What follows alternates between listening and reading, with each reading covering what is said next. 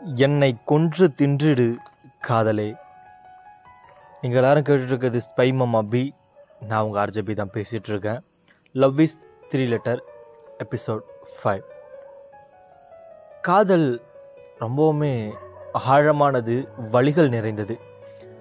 காதலுடைய பரிமாற்றமும் அது போல தான் நம்ம ஆரம்பத்தில் எந்த அளவுக்கு அந்த காதலை அவ்வளோ அழகாக ரசித்து அந்த பெண்ணை ரசித்து காதலிச்சோமோ போக போக போக போக அந்த காதல் நமக்கு சலிப்படிக்க ஆரம்பிச்சிடும் அந்த காதலை தாண்டி வேறு ஏதோ ஒரு விஷயத்து மேலே தான் நமக்கு நோக்கம் போகுமே தவிர அந்த காதல் மேலே அந்த காதல் மேலே இருக்கிற அந்த அளவு கடந்த அந்த காதல் காணாமலே போயிடும் அதனால தான் நான் ஆரம்பத்தில் காதலை என்னை கொன்று தின்று விடு என்று சொன்னேன்.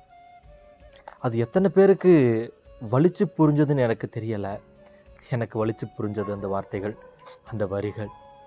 இது போல தான் எனக்கு தெரிஞ்ச பையன் ஒருத்தன் அவனோட வாழ்க்கையில் அவனுக்கு உண்டான விஷயங்கள் எல்லாத்தையுமே வந்துட்டு அழகாக மாற்றிட்டு அழகாக ரசிச்சுட்டு எந்த நாளுமே வந்துட்டு சிரிக்காமல் இருந்ததே கிடையாது அந்த பையன்.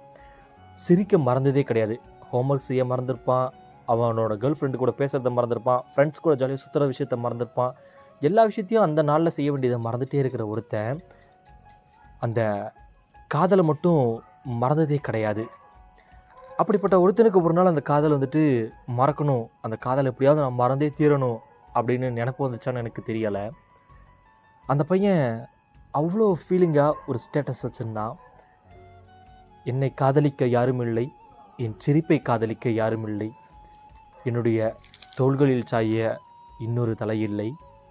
மீறி தலை இருந்தால் அங்கே எனது தோள்கள் உயிருடன் இல்லை. அப்படின்னு சொல்லிட்டு ரொம்ப ஆழ்ந்த இரங்கல் கொண்ட ஒரு ஸ்டேட்டஸ் வச்சுருந்தான் அந்த வரிகளில் காதல் அங்கே செத்தே போச்சு அப்படிங்கிற மாதிரி தான் நான் படிக்கையில் எனக்கு இருந்துச்சு.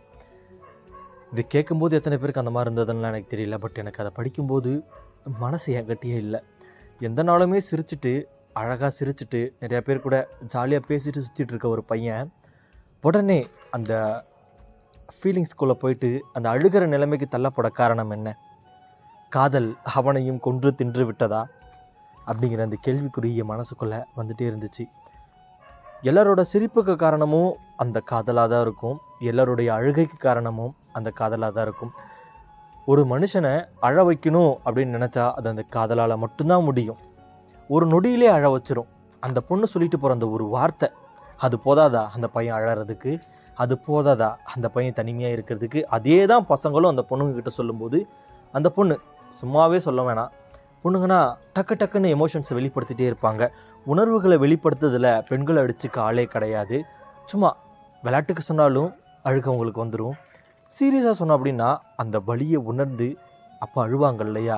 அந்த அழுகையில் அந்த பையனோட கோபம் எல்லாமே காணாமல் போயிடும் அழுகையில் மட்டும் கிடையாது. அவன் அந்த பொண்ணுக்காக அவ்வளோ பண்ணும்போது அந்த பொண்ணு அதை ஃபீலிங்ஸே பண்ணிக்க மாட்டான் பட் அவன் தான் எனக்கு எல்லாம் அப்படின்னு சொல்லிட்டு அந்த கான்ஃபிடென்ட்டோடு நிற்கிற அந்த ஒரு தன்மை அந்த ஒரு உணர்ச்சி. அந்த உணர்வுகள். அது அந்த காதலில் மட்டும்தான் அழகாகும். நிறைய பேர் சொல்லுவாங்க எனக்கு வந்துட்டு பொண்ணுங்க ஃப்ரெண்டு இருக்காங்க ஸோ அவங்க என்னை கேர் பண்ணிப்பாங்க அப்படின்லாம் நிறைய பேர் இருப்பாங்க. பட் ஒரு காதலி கேர் பண்ணிக்கிற அளவுக்கு இன்னொரு ஒரு பொண்ணால் கேர் பண்ணிக்க முடியாது.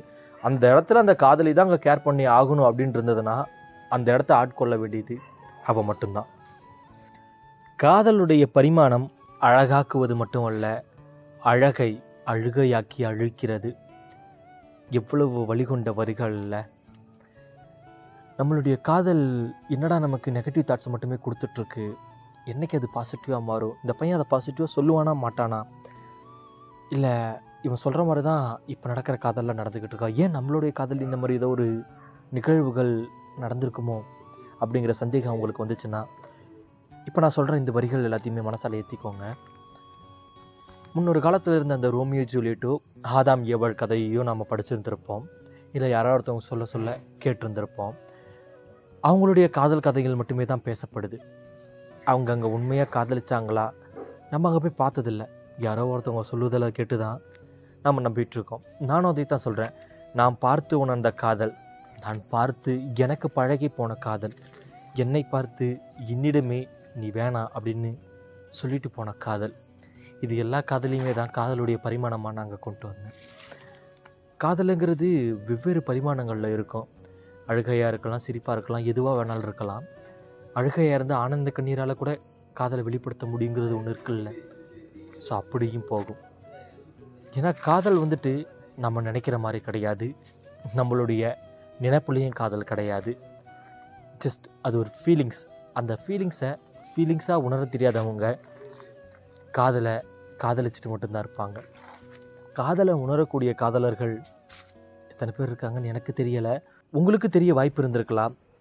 எனக்கு கண்டிப்பாக நான் தெரிஞ்சுக்கணும்னு ஆசைப்பட்றேன். அப்படி நான் தெரிஞ்சுக்கிட்டேன் அப்படின்னா எபிசோட் சிக்ஸ் உங்களுக்காக வந்துக்கிட்டே இருக்கும். கேட்க ரெடியாக இருங்க. லவ் இஸ் த்ரீ லெட்டர் நீங்களான்னு கேட்டுட்ருக்குது ஸ்பை மம்பி நான் உங்கள் ஹர்ஜபி தான் பேசிகிட்ருக்கேன் காதலை உணர்ந்தவர்கள் தான் காதலர்களா?